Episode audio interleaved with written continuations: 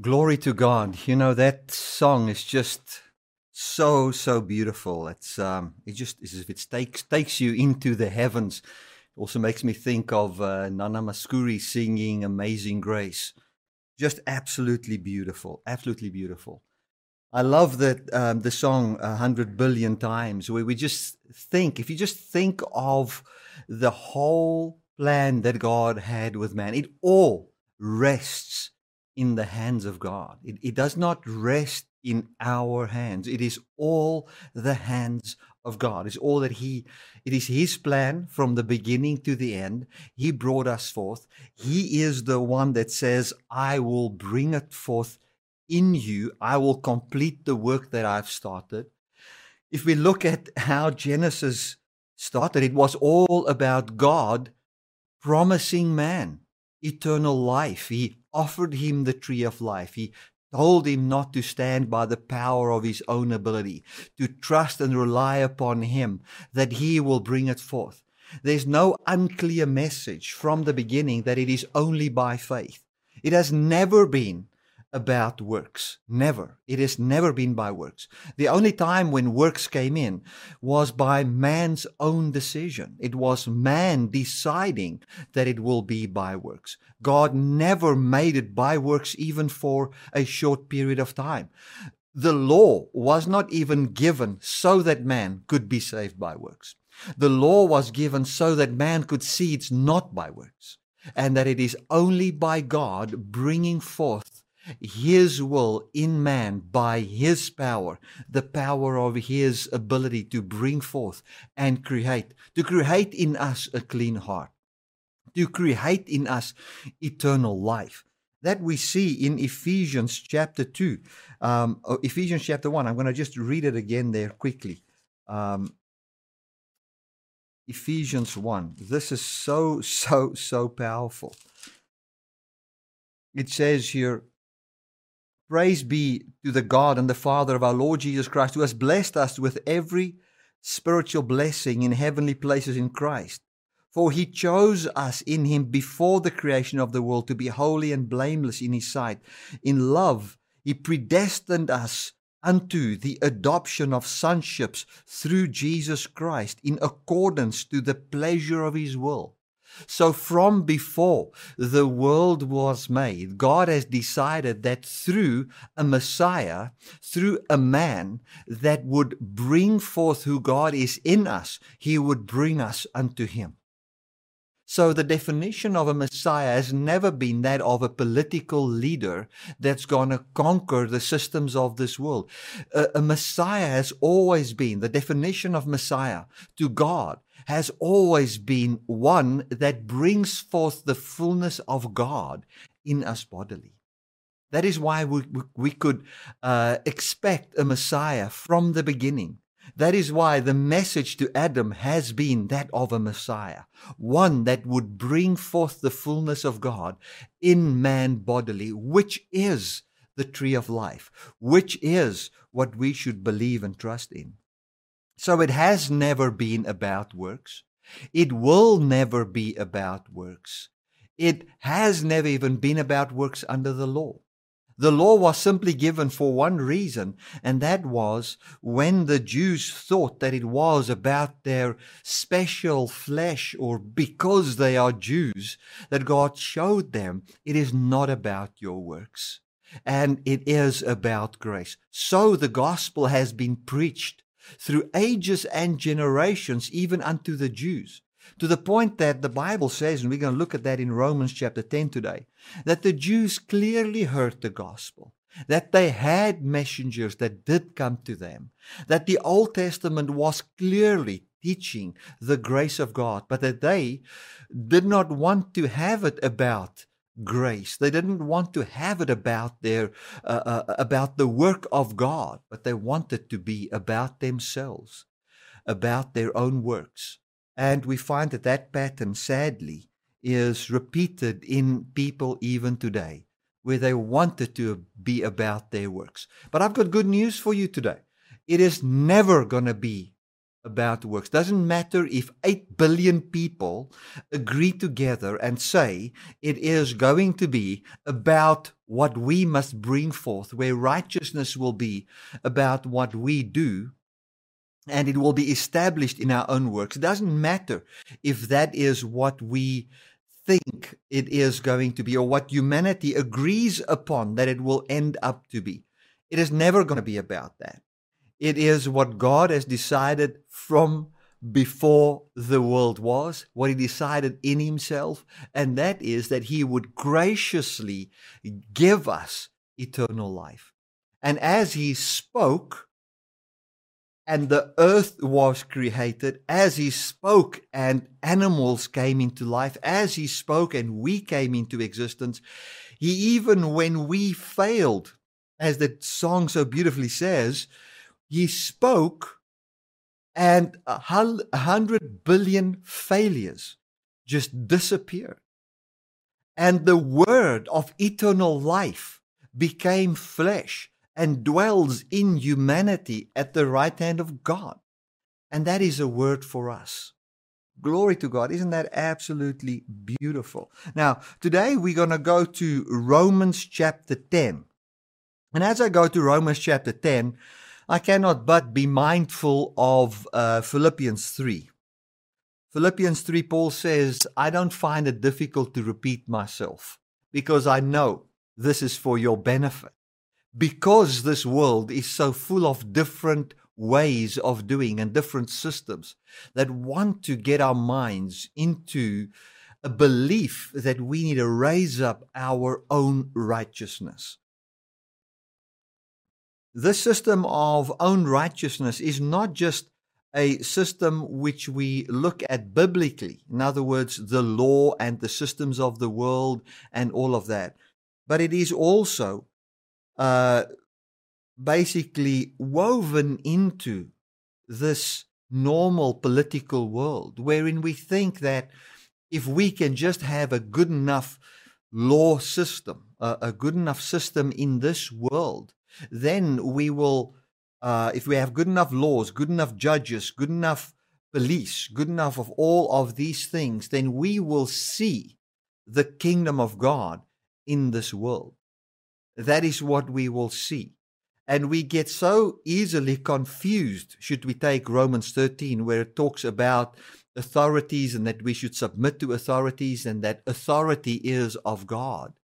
Um, and that we should have respect for authority and pay our taxes and give honor where honor is due and so forth. We so easily misunderstand that passage, and we think that through these authorities and through these authorities being right and correct and um, good, it will create a platform for righteousness.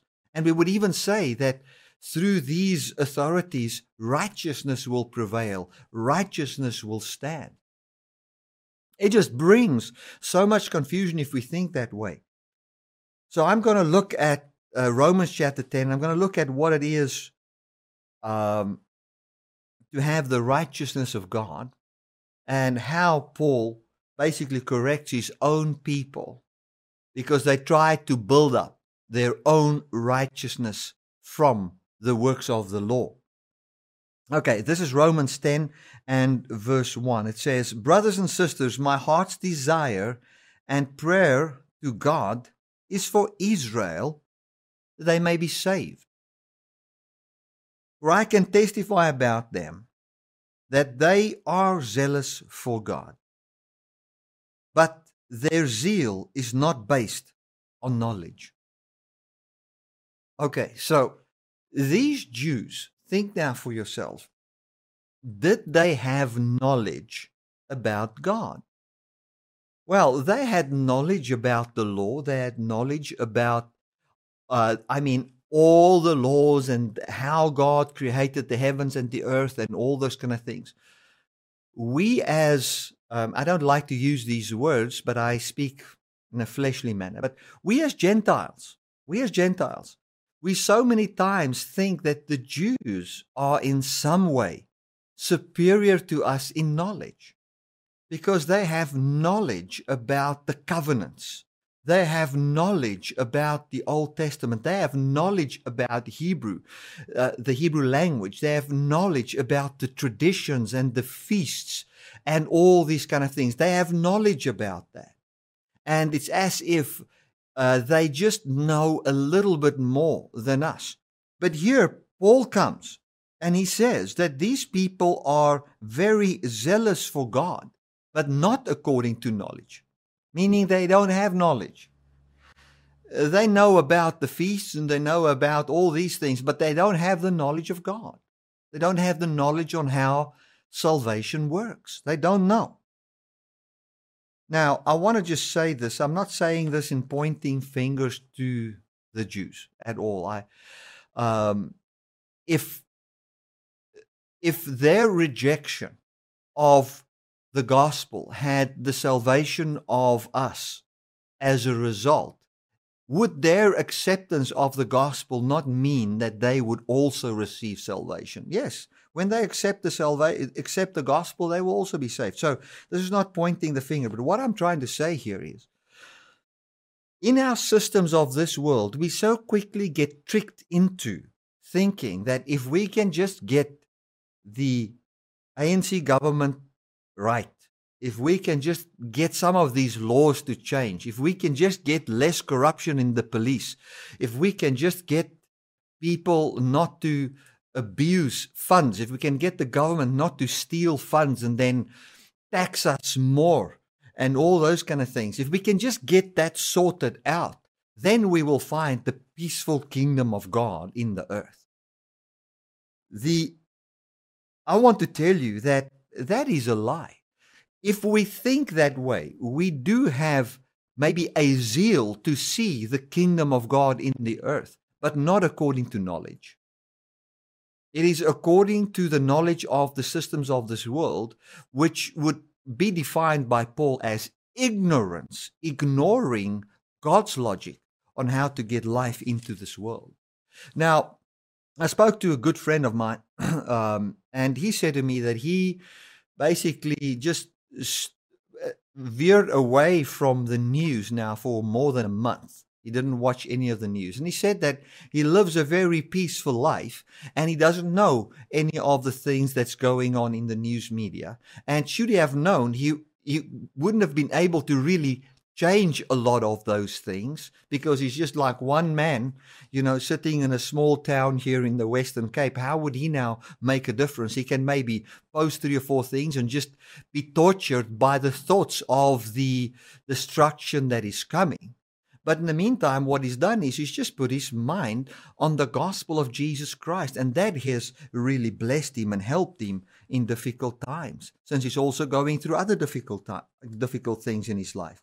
So, what I try to say here is that we can live according to the knowledge of God, or we can live in ignorance, being very knowledgeable about things that is actually ignoring the salvation that God has brought, which is not a works system, but a grace system.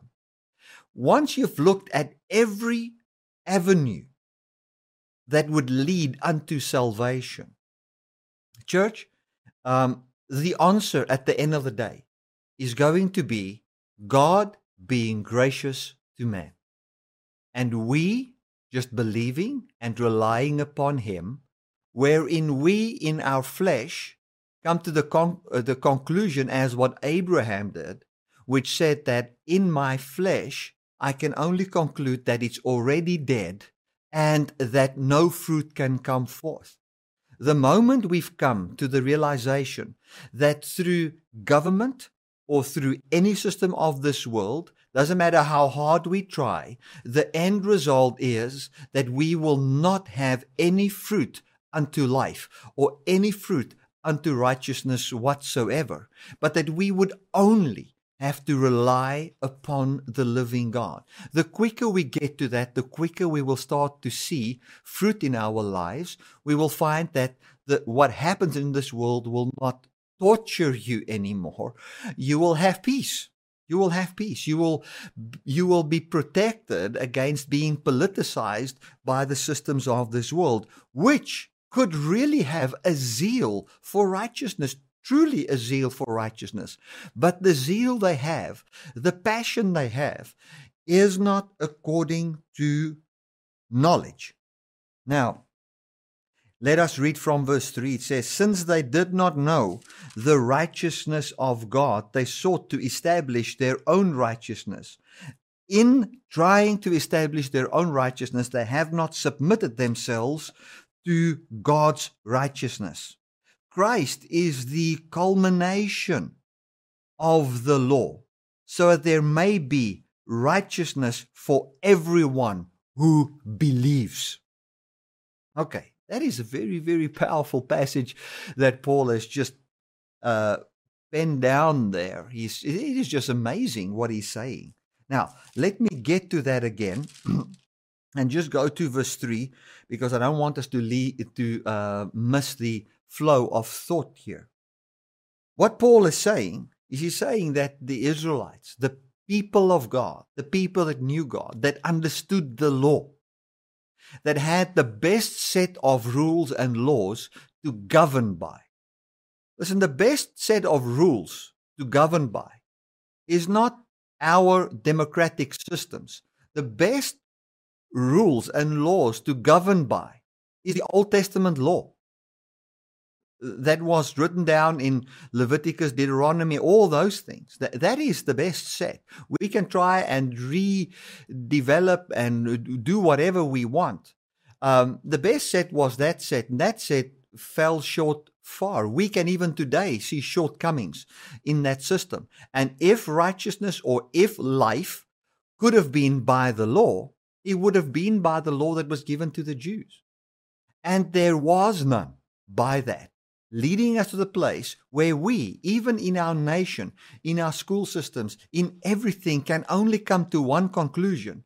And that is that while we live in this world now, we can only rely and believe upon God. We have the systems whereby we walk in this earth, the government systems, and there's nothing we can do against it. We cannot, the Bible says, submit to it. We just submit to it. But our trust is in God. Our trust is not in any of those systems at all. We don't define righteousness that way. So, with that said, Paul comes and he says that as we walk according to the systems of this world, we are ignorant of God's righteousness. Now, the word righteousness there, according to the um, the treasure of scriptural knowledge, it's a cross reference that gives a little bit of uh, definitions of words as well. They say that that word righteousness there means God's way of saving.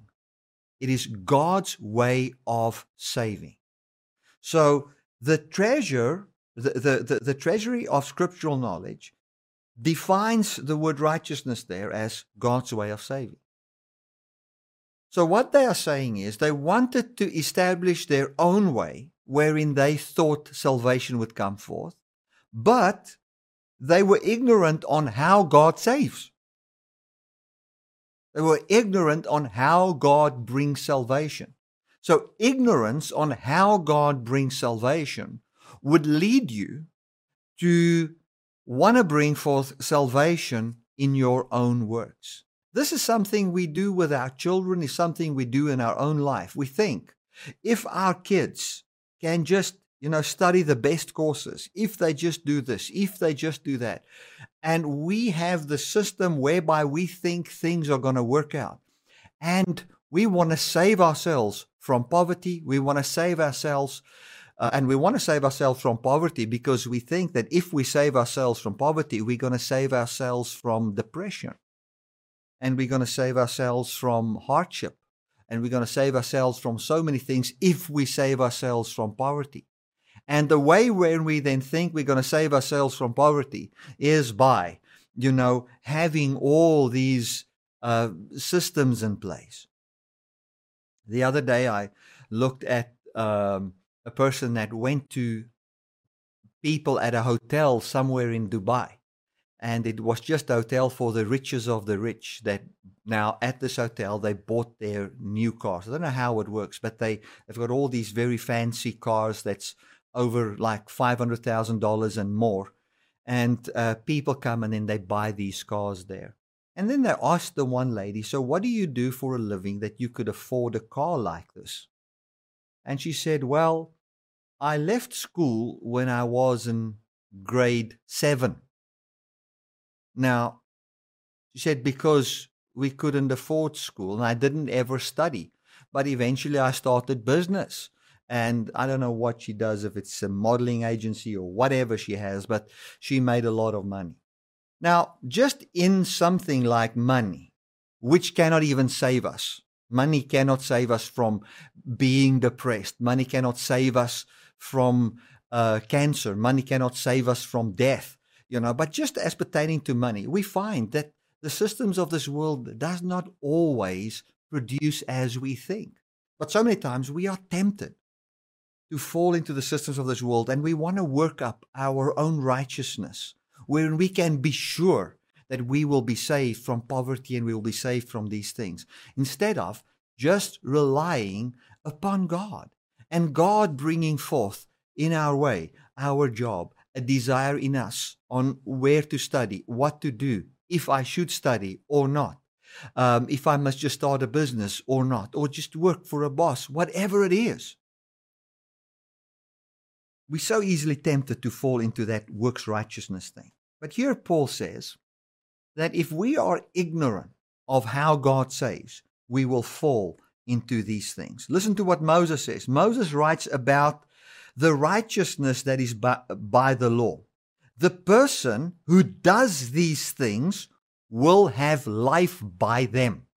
The righteousness of the law is to say that if we do these things, we're going to have life. Now, I do believe that in this world, there are just certain things that if you just do, do it, it would be better for you.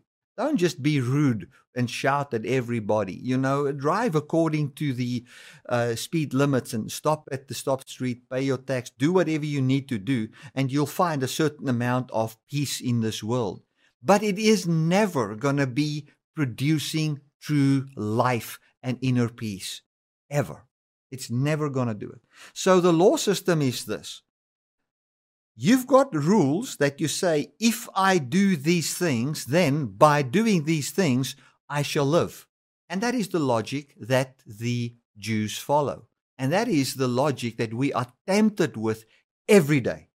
Every day, when you put the television on, that's what you're tempted with. When you watch that uh, WhatsApp video that your friend has sent you, that is what. If you watch the the latest thing that was said by Cyril Ramaphosa or by Malema or by um, Steenhuisen or whoever, when you watch that, when you watch the uh, the budget speech, when you get that, you are facing the logic of if these things would be this way, this way, this way, and you've got your certain steps, then we will have life. We are tempted with that.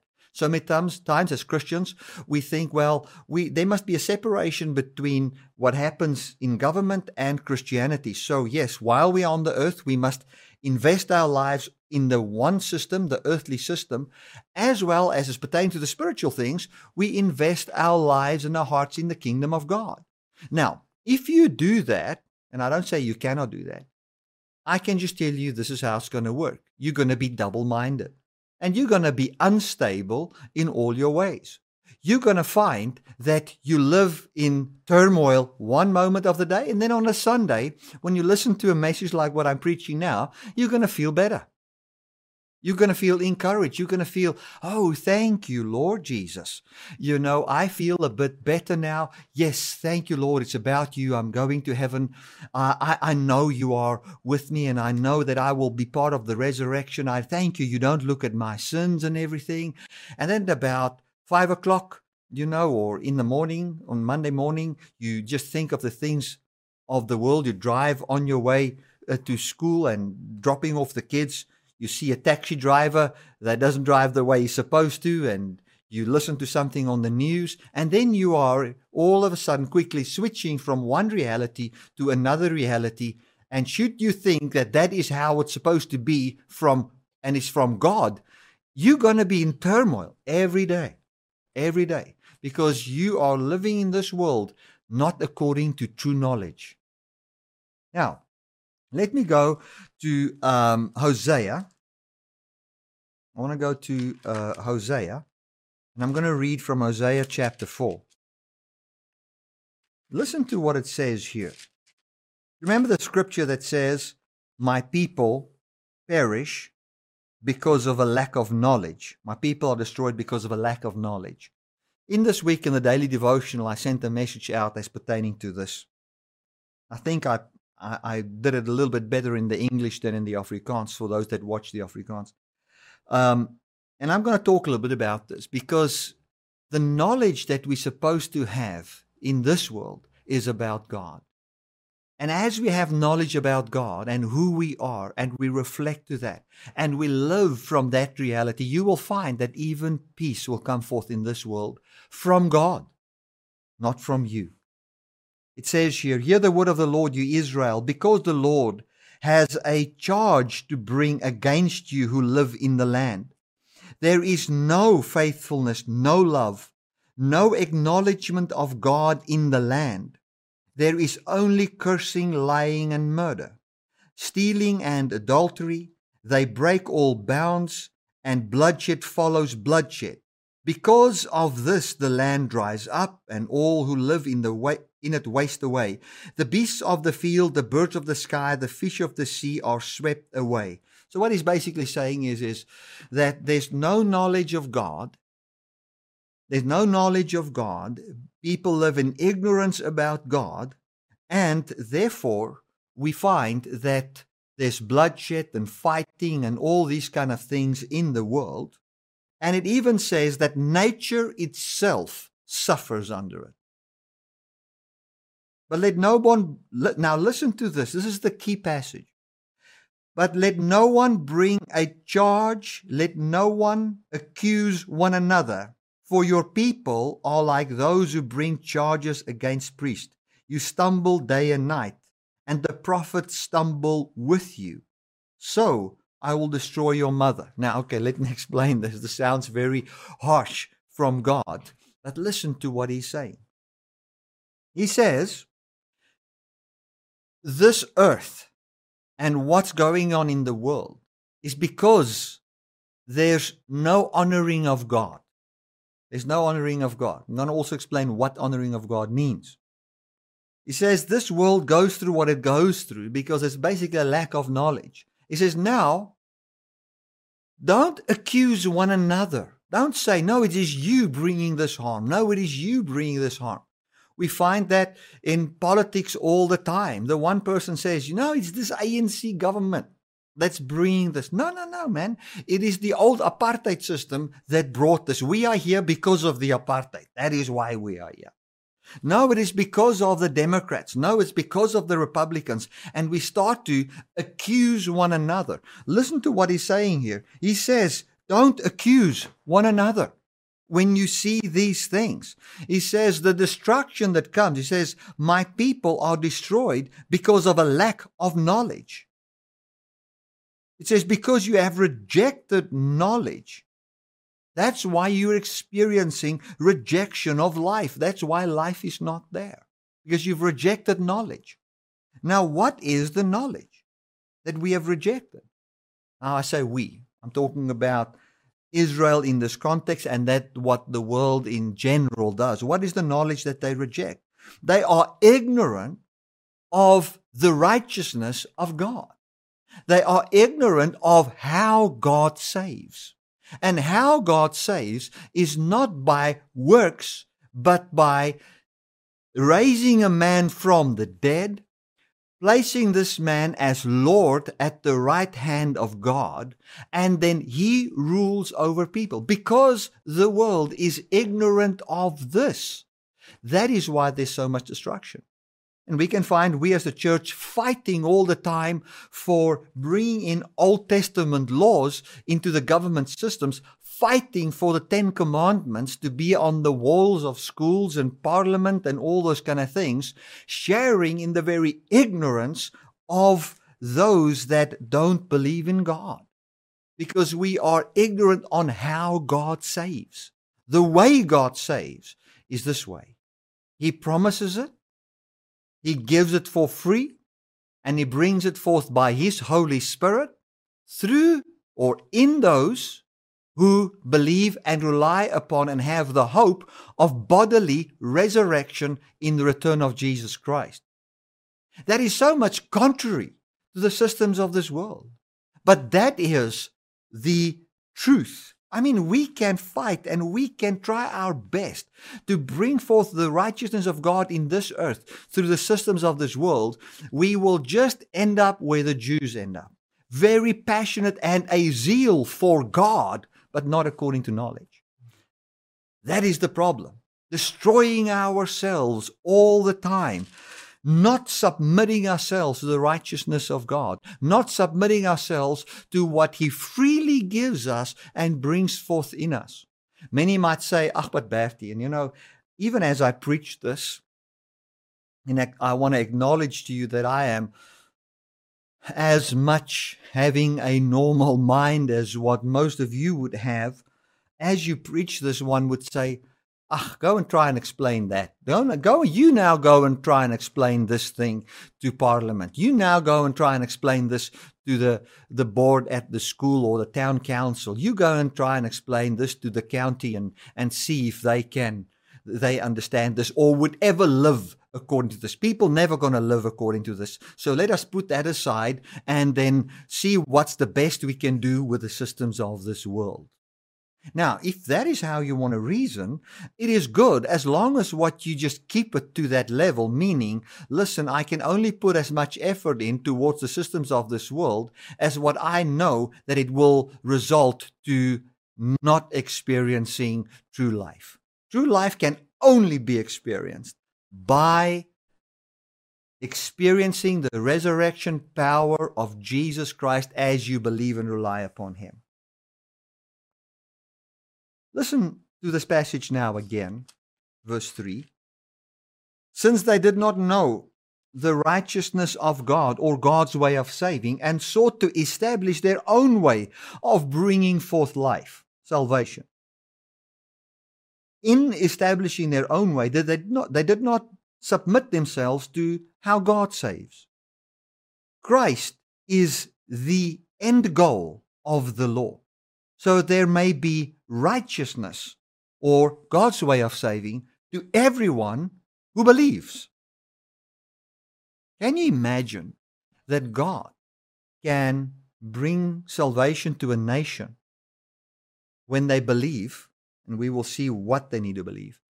They believe that Jesus is Lord and that he was raised from the dead.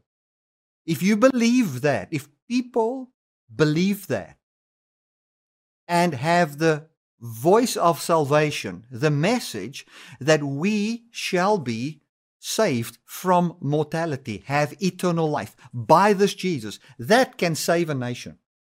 That can save a nation. Somebody will say, but that will not end corruption. If that, I want to tell you, that will bring, uh, uh, it, it will make things much better in this world if people truly believe that and what it implies will make this world much better and we will see perfection in the, in the day of Jesus. Now, I'm not saying this to try and change political views or I'm not saying this to even tell governments what they must do. I'm telling, I'm saying this so that you today can live in peace when you hear negative reports. What I'm doing is I'm taking the true gospel of Jesus Christ and just putting it down in everyday life on making it real in everyday life, how I apply it in everyday life, and how we can make use of this in everyday life. I'm going to go on to verse 6, and this is so beautiful, referring to, uh, I think, Leviticus, no, Deuteronomy, referring to Deuteronomy. It says here, The righteousness of Moses or of the law says, The one who does these things will live by them. We say it so many times. If the government can only do this, and if these people can only do that, if they can just stop to be corrupt, if they can just stop that, if we can, but we find ourselves not even being able, after we've said that, when we drive to our to, back home from our friend where we've confessed this and said this and des- described our plan, we find that we cannot even keep to the traffic laws ourselves.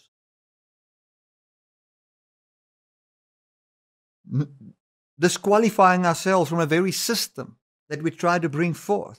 It says, But the righteousness which is of uh, faith says it this way. Now, listen to this. This is so powerful. I tell you, Paul, and the way he was writing here, he was writing in a way where the very next yes, but that would come up in your mind is addressed by the next verse. That is how he writes. Because we would say, well, yes, but, you know, Bertie, it sounds as salvation is put so far from us. Because now, how are we going to get the world to believe? It's such a difficult thing. Listen to what verse 6 says. But the righteousness that is of faith says it this way Do not say in your heart, who will ascend into heaven, that is to bring the Christ down? Or who will descend into the deep, that is to bring the Christ from the dead? But what does it say? The word is near you, it is in your mouth and in your heart. That is the message concerning faith that we proclaim. Now we have to go and look at the cross reference in Deuteronomy there. It, this is in Deuteronomy uh, 30, verse 14.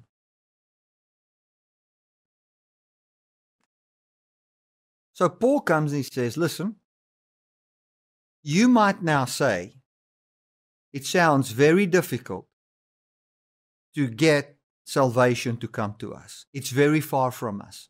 We've tried our best, we're not getting it done.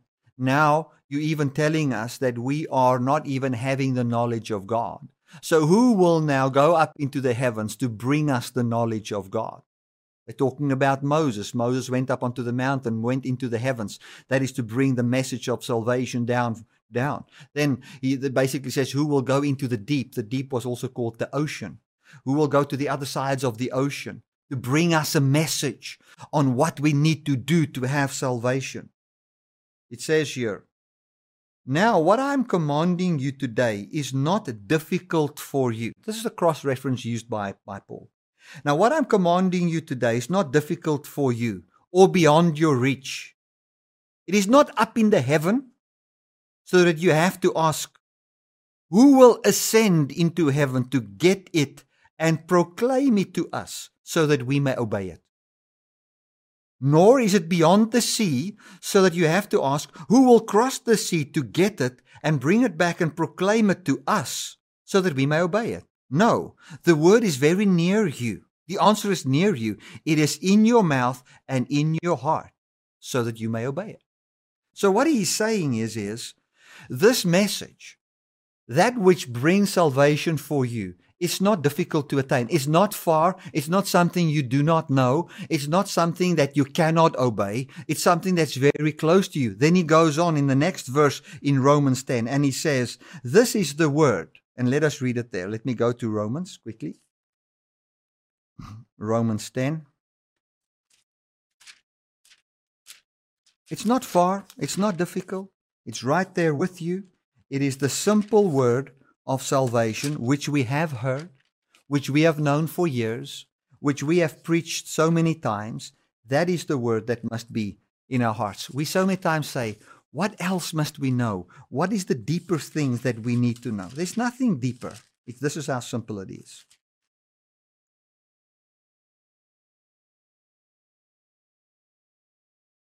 The word is near you, in your mouth, in your heart. That is the message concerning faith that we proclaim. If you declare with your mouth Jesus is Lord and believe in your heart that God raised him from the dead, you shall be saved. For with a heart one believe unto um, believe unto justification, with a mouth confession is made unto salvation. As the scripture says, anyone who believes on him will never be put to shame. There's no difference between Jew and Gentile. The same Lord is Lord of all and richly bless all who call upon him. For everyone who calls upon the name of the Lord shall be saved.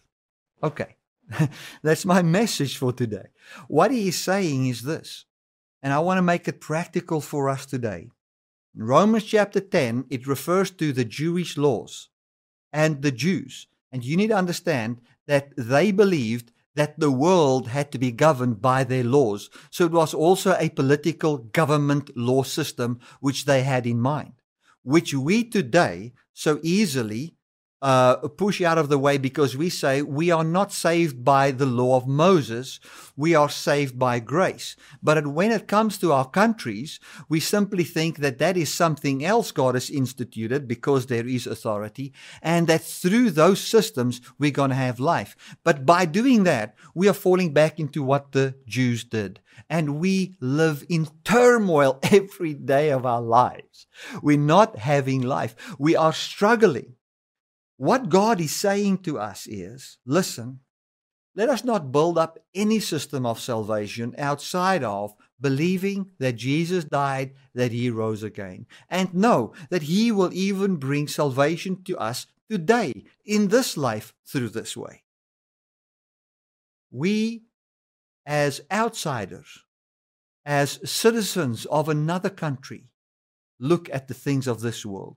We have our involvement, we, but we have our involvement in this um, in a way where we know that our source of life is something else. It is not what we get involved in when we say something or when we vote or when we read the news or whatever. We can have our opinions. We can we can have our, our say, but it is of it's of very little importance when it comes to the bearing of peace in our hearts. So here Paul comes and he clearly explains that the Jewish people did not serve God according to knowledge. My people perish because of a lack of knowledge. I'm going to end off with this. That word knowledge is the Hebrew word which basically talks about oneness of flesh between a husband and a wife when they have intercourse, when they become one flesh from where children are produced. The act of procreation. That is what it's talking about.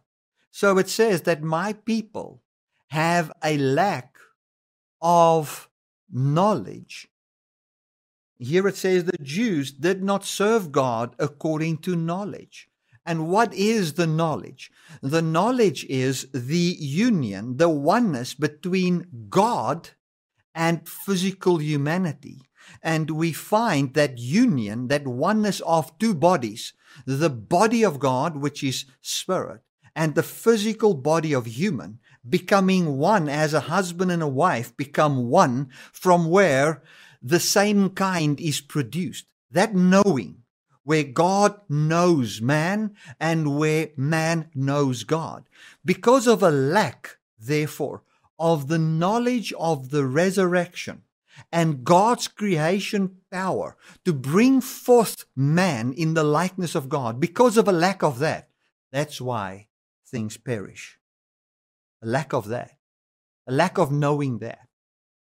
And if we believe that, if we believe that, you know, the other day I, I saw somebody uh, write, somebody from our local town here, write something on Facebook a very uh, a very political thing that causes a lot of people to be so angry, and it's also written with a, a, a sting in it. And I just said, well, I'm not going to comment anything there. And I see this man lives in our town, and I wrote him uh, in Facebook Messenger, and I invited him to come to my house to have a meal at my house so that I could hear his story and hear where is his heart? And to should I have the opportunity? If I don't have the opportunity, it's just going to pass pass by. But should there be an opportunity and an open door as he experiences true love from my heart towards him, I want to bring true knowledge, true knowledge, the true knowledge of the resurrected Jesus and how God brings true life to us, to Him. Because that is the only answer. That is the only answer. The only way we can stand in combat, if you want to do that, in the systems of this world is by bringing the love of God as a fruit of God's love towards us and sharing the gospel of grace, man. That's the only way. There's no other way.